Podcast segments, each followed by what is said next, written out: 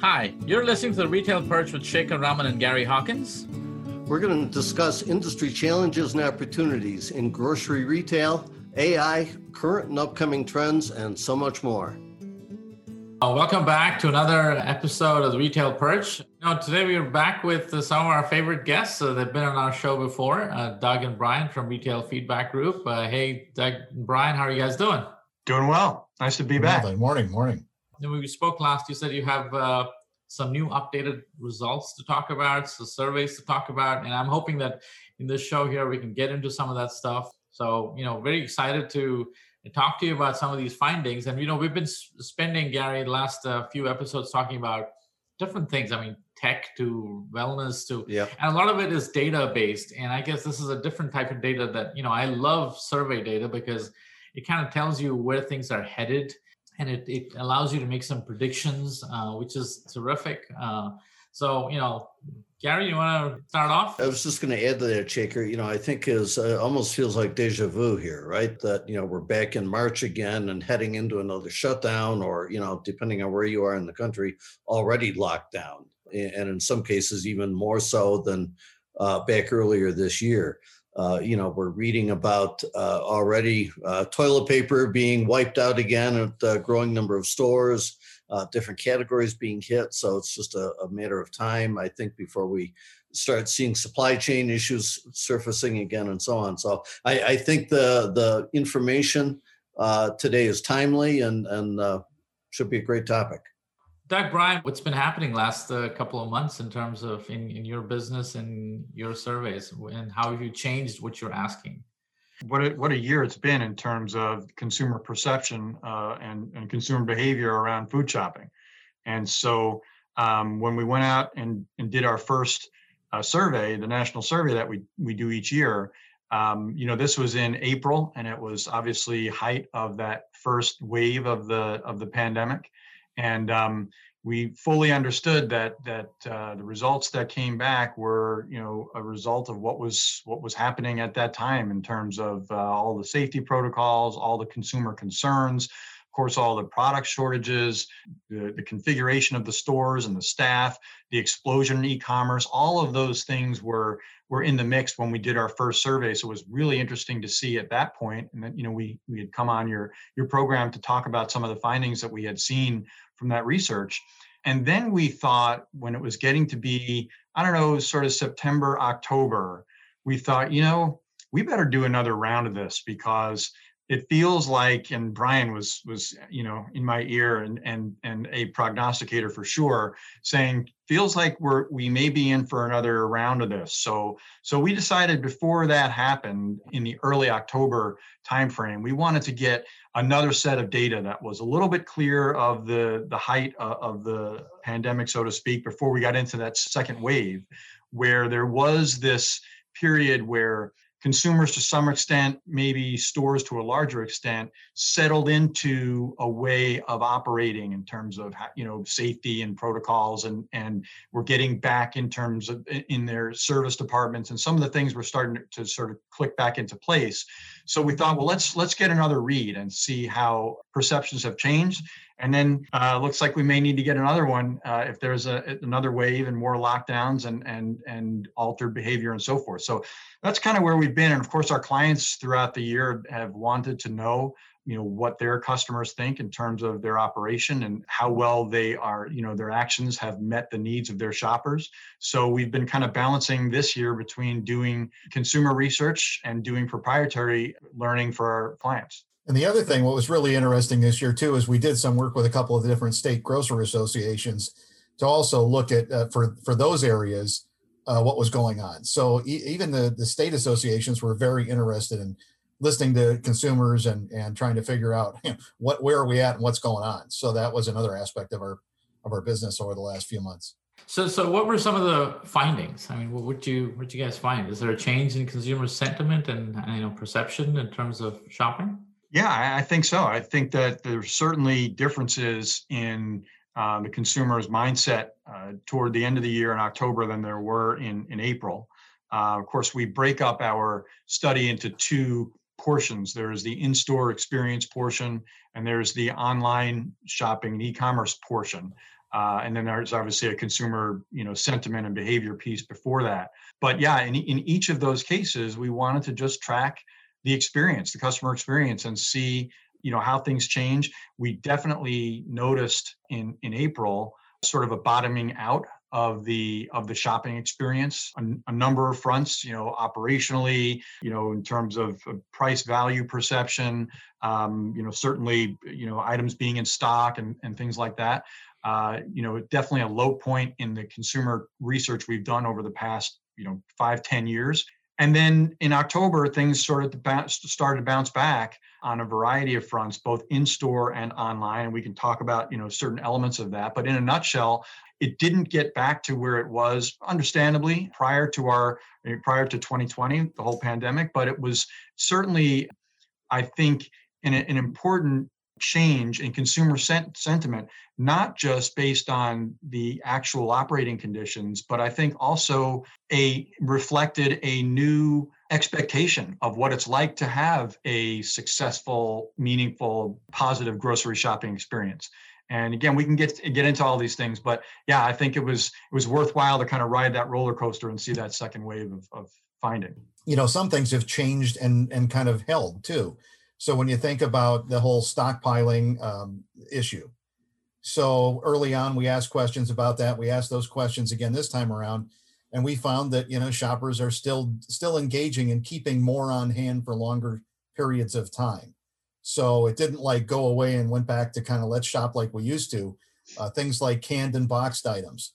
You know, 59% of people now say they're keeping a few months or more on hand, but only 43% before the pandemic did that.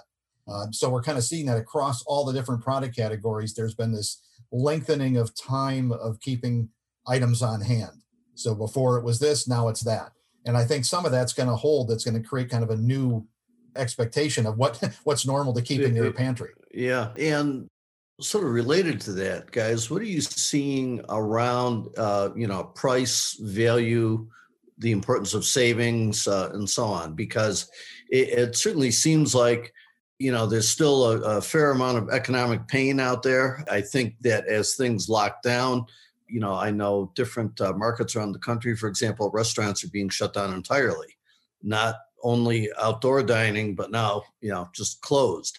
So it looks like we're going to have a lot more people back on the unemployment rolls. And I would have to believe there's a lot of focus here on on price. Yeah, for sure. I think it's, I mean, obviously there's a couple different pieces to that. And one is the, the price piece. And we did see a lot of comments uh, come in from our surveys, not just the, the, national ones we did, but also the ones we've done across the country for various companies that we work with about um, concerns relative to pricing and some issues around well prices aren't what they were or now we're shopping at other places to supplement our shopping here because the prices are sharper or they've got you know better sales or better promotions and whatnot but when we look at the perception of where the grocery store how the grocery store has performed like we asked in october in this recent survey we asked shoppers about their primary grocery store if they feel it provides good value for the money they spend there. And on a scale of one to five, so five being you know highly highly agree with that, the average score was only a 3.63. Hmm. Um, and so wow. we know that there's definitely an opportunity, and and we've seen from past you know, we've seen what happened in, in 2008 with the last major recession that, um, you know, some of the hard discounters and the Aldis of the world really were able, and Walmart for sure, really were able to score some big gains because of that factor. And if I had to guess, I think we're kind of, you know, coming into that same play again.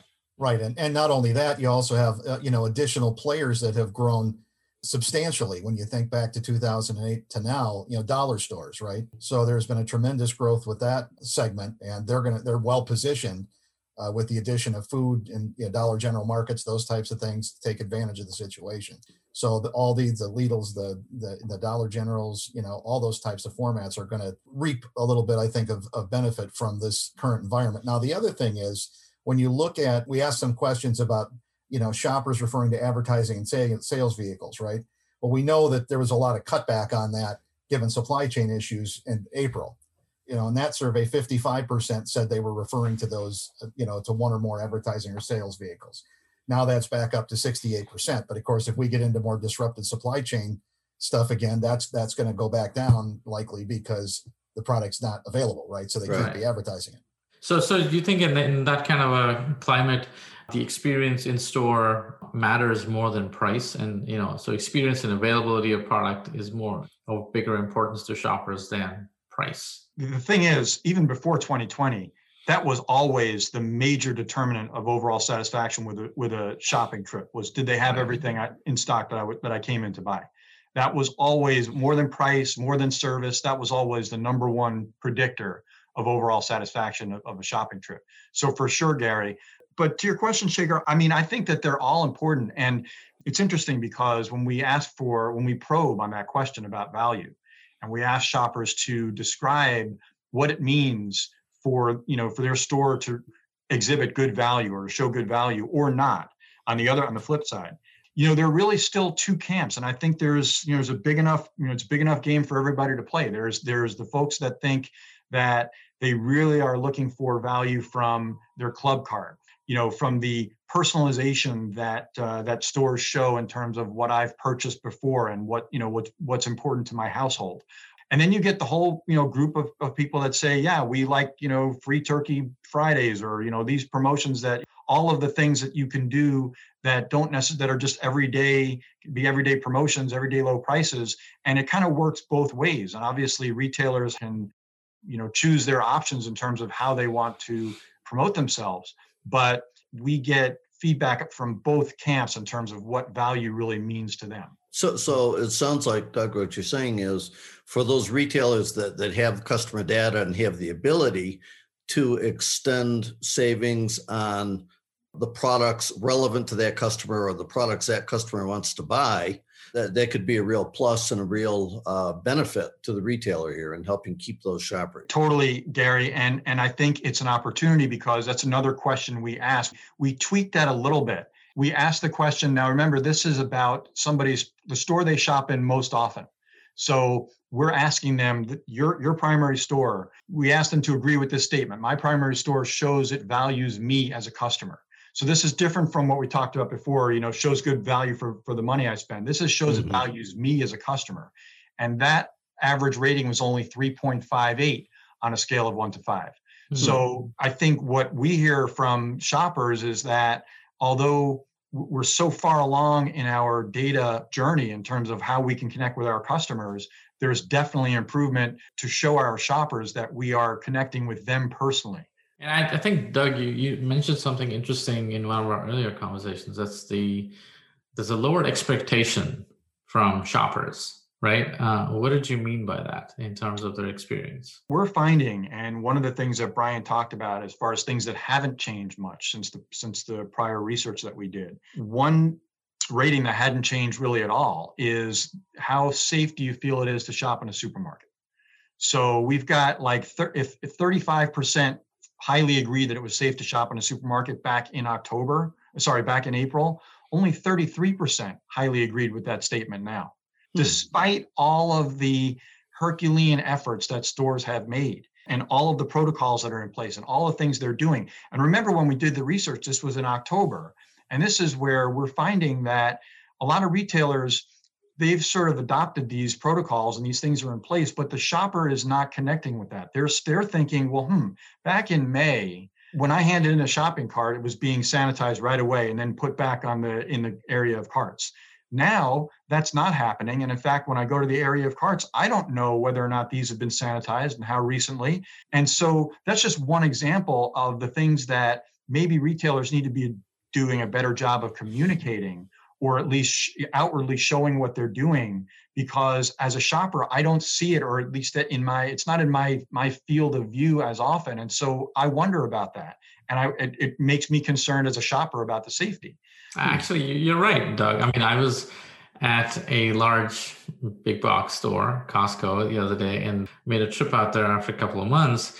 And I remember uh, two or three months ago when I went there, there was somebody with a Clorox wipe wiping down the handle and then making sure that people are taking one card at a time and separated.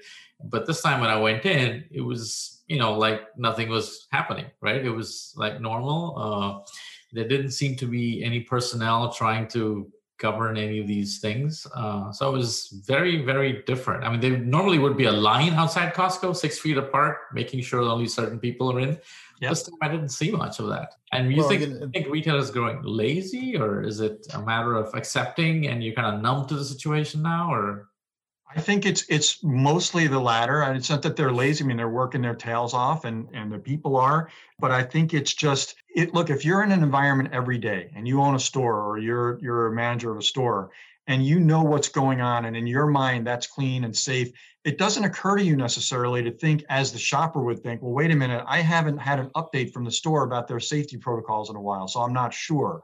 Or you know, you may be doing this so well that it's just happening as a matter of course, and so I don't see it. It's not in my field of vision, and yet it's happening. And as a store owner or a store manager, you know that, but I think the disconnect is not remembering or not, you know, what what the shopper sees and, and how that mm-hmm. looks to the customer. I think that's that's really important. It's like anything else with marketing, right? At the end of the day, if you're if you're not communicating what you're doing in a particular, you know, you might have the best quality produce, but and you know that because of how you procure it. But if you're not telling customers, they're not seeing it, right? And right. it's the same thing with this type of thing. If you're not telling or showing customers what you're doing on a regular basis, it kind of they, there's a desensitization to it a little right. bit. I think in the customer's mind, they're losing track of the fact that you're even doing it, and that can that can impact the perception. Yeah. Have you tried to correlate any of your research with how the shopper views this whole COVID nineteen crisis? Because uh, you know as we were talking earlier we just recently moved to denver. And there is a noticeable difference in how good share majority of people here in colorado view this crisis versus for example in southern california. And you, you see it just walking down the sidewalk. You know here relatively few people outside on the sidewalk are wearing a mask. You go to los angeles everyone is. And good number of people for example in california they are scared to death of this thing. Other people you speak to yes it's it's serious. Yes it is something to be aware of but the morbidity uh, factor now is is much much lower than it was early on. You know yeah it's something to be worried about but i'm not going to let it rule my life. So i'm wondering if any of that factors into some of your findings well, I think well, first of all, we did we we have asked the question in this latest round, and I don't know that we've done the analysis on it yet because it's relatively fresh. But we did ask the question as to whether or not you personally knew someone who was seriously impacted by with COVID-19. You know, just cursor look of the data, just it, it, appears as if people that had a more personal connection to the infection were in fact more concerned about the safety of the supermarket mm-hmm. and so forth. That gets us back to the original question you guys asked, which was why are, do we think that expectations might have gone down in terms of the shopping experience? And it's just for that reason, which is now we hear this from so many customers where we, we're looking at surveys and the sentiment is if I can just have an experience where there was no major catastrophe, I felt safe, and I was able to get most of the items I was looking for, that's a win. And mm-hmm. that mindset is totally different from where it was a year ago. And I think that is driving the increase across the board in satisfaction scores with the experience because it's this lower remember surveys are just surveys are relative to expectations they are a subjective number and they always vary based on the mindset of the shopper it's it's based on my expectation that's my that's that's my survey rating so if if you when you understand that we're still not out of the woods by any means in terms of being mm-hmm. fully stocked with what the customers want um, providing good value for the money, you know, having all the staff in place, the help that I need, and all the fresh departments and all that. And yet we're bouncing back in all the experience ratings. To me, what's the variable there? It says that the expectation is a bit lower. So essentially, there's three attributes here. So it looks like there's price, there's availability, and then there's quality of experience, shopping experience, right? And it looks like if the quality is impacted then you really that becomes the most important attribute you know? But it seems like in back in april may availability trumped everything else right? As long as it was available i'm willing to go to the store because i, I need product. And so what you're saying now is that shoppers have reduced their expectation of uh, the experience and they're like i'm willing to go to a store as long as they can provide me what i'm looking for and because there's less communication, like you say, Brian, coming back from the store, their perception is that the store is not doing much, but I'm gonna live with kind of the pain of this lowered expectation and just go there anyway. And like we haven't changed the stores that we shop at, right? I mean, my wife goes to the same store, and, and you know, of course, nine times out of ten it's because it's the closest one. And and yet she comes back from the store, and I've heard in maybe in the last six months more complaints about the store that I have ever had before uh, about you know it was too crowded they're not doing this they're not doing that. But she continues to go to the store same store because the change is at this point too difficult. She's not willing to try online. In fact she's never bought online. I mean i'm looking to see from a personal standpoint what is it going to take for my wife to switch to online shopping and, i want to kind of use that to kind of segue to the next topic which is are, you seeing that people are returning to grocery stores, uh, you know, in-store shopping, and then you know, online kind of dropping off? Is it dropping off to a new normal? So, Shekar, if we could, just before we jump into or shift to online, let me go back to what you were just saying uh, around, you know, your experience uh, or Runa's experience shopping. You know, it that may be reflective of the fact that you know a, a growing number of people are just sort of getting sick of this whole situation because stop and think about the shopping experience we all have today. It is far different than what it was eight or 10 months ago, right?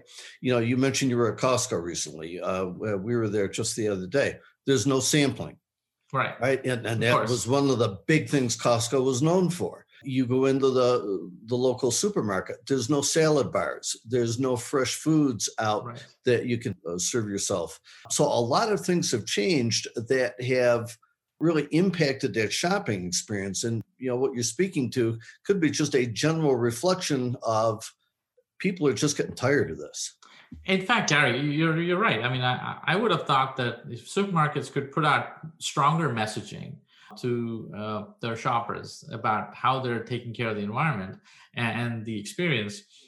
I mean, I think hot foods is a huge category because people aren't going to this, uh, the restaurants as much. They want ready to pick up and eat meals. They go to the supermarket, and I don't understand why re, uh, supermarkets aren't offering hot foods if they can put enough messaging that will change the perception for shoppers. I mean, that's that's a huge thing, especially you know this time of the year people have probably tried all the recipes and tried sitting at home. They're, they're, sick of cooking. exactly. I would say though that from the from the feedback that we've seen, the data and, and the and the comments, especially a lot of the comments, I think there are a lot of people, Shekar, that if they're not switching stores, they're doing more shopping at, at stores that they perceive to be safer.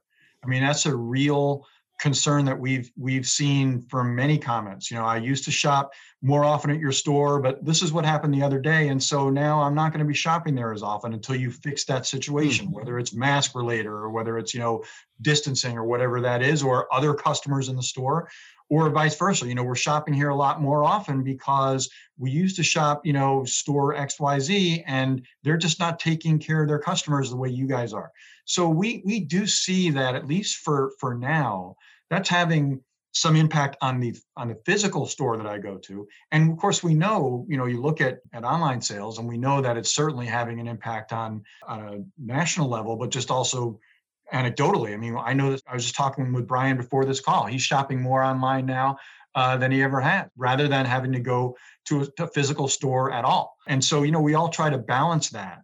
But I, I do think that base level need that that is front and center in a way that hopefully we won't see that again you know where where we're really talking about the basics of my safety right right driving my shop driving my shopping uh, decision we did see early on nearly every supermarket retailer out there today you know has seen top line sales increases right they've certainly seen online sales increases significant gains but in the store that's coming from fewer shoppers i mean every retailer i've talked to especially those that have data you know, yeah, our sales are up, but we got fewer households shopping each week.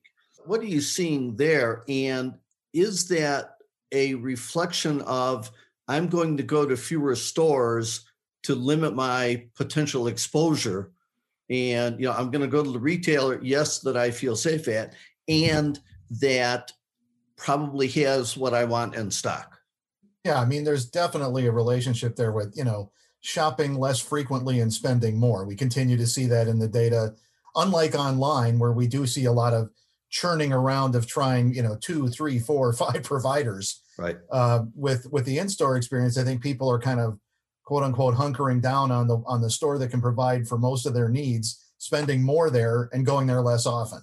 Which is why the opportunities be having fewer opportunities, it makes each experience to, in my opinion, even more important, even more piv- pivotal for those retailers Yes. because they're just not getting that same the, the same number of chances with each with each family, right? And so um, you know it kind of raises the stakes on each experience. Yeah, I mean, when you've got fewer shoppers spending more, you lose any of them, it's going to start to hurt. So all right, so let's let's move to online. So what are we what are we looking at uh, online? How how things changed from April, May to October? Well, I mean, I think one of the things from a channel perspective, you know, I think we've seen Walmart to continue to, to make inroads, you know, capturing shoppers. That number has risen. Amazon's bounced back a little bit. Uh, you know, as you remember, they were kind of restricting a lot of their items uh, earlier on in the year, and now they're they're trying to get back a little bit into that. But their numbers have gone back up little. Supermarkets have gone back down a little from what they were obviously at the at the higher end of this. Uh, that that number has gone back down. So you know walmart is seemingly uh, you know getting some good opportunity out of this and supermarkets have lost a little bit of traction as people have kind of shifted around and they're trying lots of things. I mean, it doesn't mean that people aren't trying. I mean we saw in our research here that 42% uh, in the last three months are saying that they they use one provider but everybody else is using two three four five you know kind of still churning between different providers like we talked about in our last uh, conversation. So uh, there's a lot of things going on that way. Yeah. So, so you, you just mentioned Walmart and Amazon. Do you have any data points around Instacart? We do actually, um, and we know that uh, you know Instacart is a uh, sub-segment uh, that we capture of the shopping experience in terms of the uh, the data, and there are growth uh, among the Instacart base as well. I mean, we we saw earlier in the year that the 36% of the orders or deliveries were handled by Instacart, and uh, this most recent wave we saw 43% indicating of shoppers indicating that they they were hand their orders were going through Instacart. So that, that and that number was 27% in 2019 Wow. Oh, yeah. Wow. Well, I, I know just speaking of our experience, you know, Heather started using Instacart a few weeks ago. And, you know, one of the reasons is she can shop from Whole Foods or, you know, King Supers, which is Kroger here, or several other banners. So she can get what she wants from the stores. And I think it's it's that and you know, stuff appears on our doorstep two hours later. It, it's that convenience along with going to the physical store is is just not an exciting experience anymore right. It- you know it's it's basically utility shopping. You know we need this this and this. And if it's utility i'm just going to place the order online and, and let it show up to the door That's all true. And Shipt is also, you know, not that we collect and measure that separately, but you know, Shipt is adding banners too. Lunds and Byerly's in the Twin Cities just uh, came on board with Shipt here in the last week. So, Hmm. you know, you, you continue to have Shipt also making some inroads with a variety of retailers. You know, so it creates that opportunity. Well, I want to get some of my basket from Hy-Vee, and I want to get some of my basket from Target, and I want to get some from, you know, so it's it's kind of the virtualization of the in-store It- you know, yeah trips to different retailers that you can now do online, right? right I mean, I'm personally that scares me for retailers. If, in other oh, words, yeah if if I hear that this is all transactional and I'm just you know I could I could get it done anywhere and whoever does it the with the least pain for me you know they say friction it's a it's a buzzword but however it's going to you know happen the easiest way for me that's how I'm going to do it as opposed to any of the choice points that I might make for for one retailer over another that is a I feel like because we're never going to be you know, if, if I sort of we, if we talk in terms of like, you know, the supermarket segment, you're cheaper than, you know, a Walmart. We're never going to be cheaper than doing it, you know, most of the product from Amazon. So then we're really in trouble. And we've been tracking for as long as we've done the study, a few years now, the insta the levels of satisfaction with the experience across channels. And this is year's no different. The Instacart fulfilled deliveries have a higher overall satisfaction rate than non-Instacart fulfilled deliveries. wow So, you know, everyone can say all they want about, you know, sort of their operating model and it's just churn and burn, but it's it's meeting a need. And again, I, I that's really where I think the experience is. Yeah, so I completely agree with you. I, I, mean, there is a massive risk to traditional supermarket operators here if a growing number of shoppers or consumers view it as just transactional stuff. Right? I need these products. What's the easiest way to get them? Yeah, right. And I come back to, and you know, I don't know there's much supermarket retailers can do about it, but their shopping experience has changed. I mean, think about you know, we talked about Costco. Uh, think about Wegmans, right? You know, you'd go into a Wegmans before, especially on a weekend, and again, sampling demos all over the store. It was exciting. It was educational. You know, I could taste these different things. A lot of that's gone now, and it has become a more transactional experience. It's scary. So the you know the real question is when when we get past whatever this is, that there needs to be almost an industry-wide uh, campaign to bring people back to the supermarket right i mean i can almost see this you know sensory experience kind of a right. focused you know advertising campaign as an industry come you know come back right yep. you know and you got fresh you got sampling you got you know when we can get back to all that of course but i mean it, it, i think that's going to be almost necessary to really, uh, you know, both as individual retailers and perhaps as an industry, to really bring people back to what you know, what they enjoyed about shopping in the store and remind them that that is indeed the reason you come in. It isn't, yeah. you know, this isn't just about the transaction because otherwise, like we said, you get all these retailers that are on one platform and I can transact with all of them without doing them much work, right? And it's just a transaction. Okay, and it shows up at my door. Right. That's scary. Yeah, yeah, yeah. And I think the scary part of that is, eh, you know, how much of this shift in behavior is going to become permanent, right? Where even when the day comes, stores can go back to sampling and demos and so on. There's going to be some number of shoppers that are going to say, nope, I've learned. I'm still too worried, scared. If it's not COVID, it's going to be the next thing. I'm going to stay away from that. Yeah. So I think there's an imperative for the online experience to become differentiated, just like the in-store experience has been. Even before 2020, Brian and I have been, you know, when we talk with our clients, we say, you know, it's amazing how the how the e-commerce platforms have have essentially all uh, congregated around a very similar. If you think strip everything away, it's a very similar user experience. Okay, it's essentially a big database where I'm looking at pictures of things and seeing various product attributes and item attributes but it's basically it's i'm just clicking around a big database and and putting things into my cart. And yet the in-store experience has so much more and of course we're never going to get the, the, smell and the taste on, online but there's so much more happening. There's all the shelf adjacencies. There's all the there's all the things that i experience in one part of the store versus another part of the store. And Shekar and i talk a little bit about this online. That's my fantasy someday is to have some sort of an online component that mm-hmm. that brings these these sensory components into it more than everybody is doing right now. I feel like that's going to be the differentiator five years from now. Right. I want to be able to strap on my Oculus Quest and go shopping in virtual space and really feel like I'm in the space. We're right. still operating in a 1990s model of of online shopping, uh, uh, you know, in the year 2020. With that type of thinking, where can we go with this that makes it more than just a transaction? I think there's there's two ways you can look at it. Either a retailer looks at this and gets scared, or they say, you know this is an opportunity for me mm-hmm. to evolve and disrupt myself. You know a couple of episodes ago we had uh, sterling hawkins on our show and we're talking about you know run towards discomfort and you got to hunt discomfort. And i think this is a point of discomfort for retailers and i think the more you can embrace it and then figure out a way to innovate and disrupt yourself you know you stand a better chance of coming out of this as a winner. I mean i want to uh, kind of end this by saying I think there's something about insights that I think if you look at it in the right perspective, it can give you a lot of ideas and it can be very, it can lead to innovation.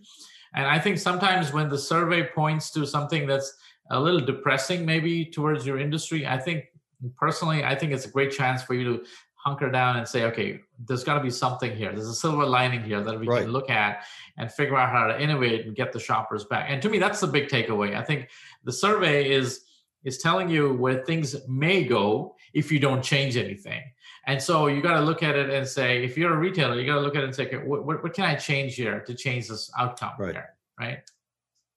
Gary, any, any? Yeah, no, every challenge is an opportunity. Exactly. Exactly. Yeah. Right. So, but Doug and Brian, it's been fantastic having you guys here uh, as always. And uh, you, of course, you're welcome back to the show anytime. And next time we'll promise you, it's either a T-shirt or a hat or you know something, something exciting. You know, how about a nice wine glass? Make sure to join us every Monday and connect with us at the Retail Perch on Instagram and Facebook. And if you have any questions, feel free to email us at the retail perch at birdseye.com. Until next time, this is Shekar. And this is Gary signing off.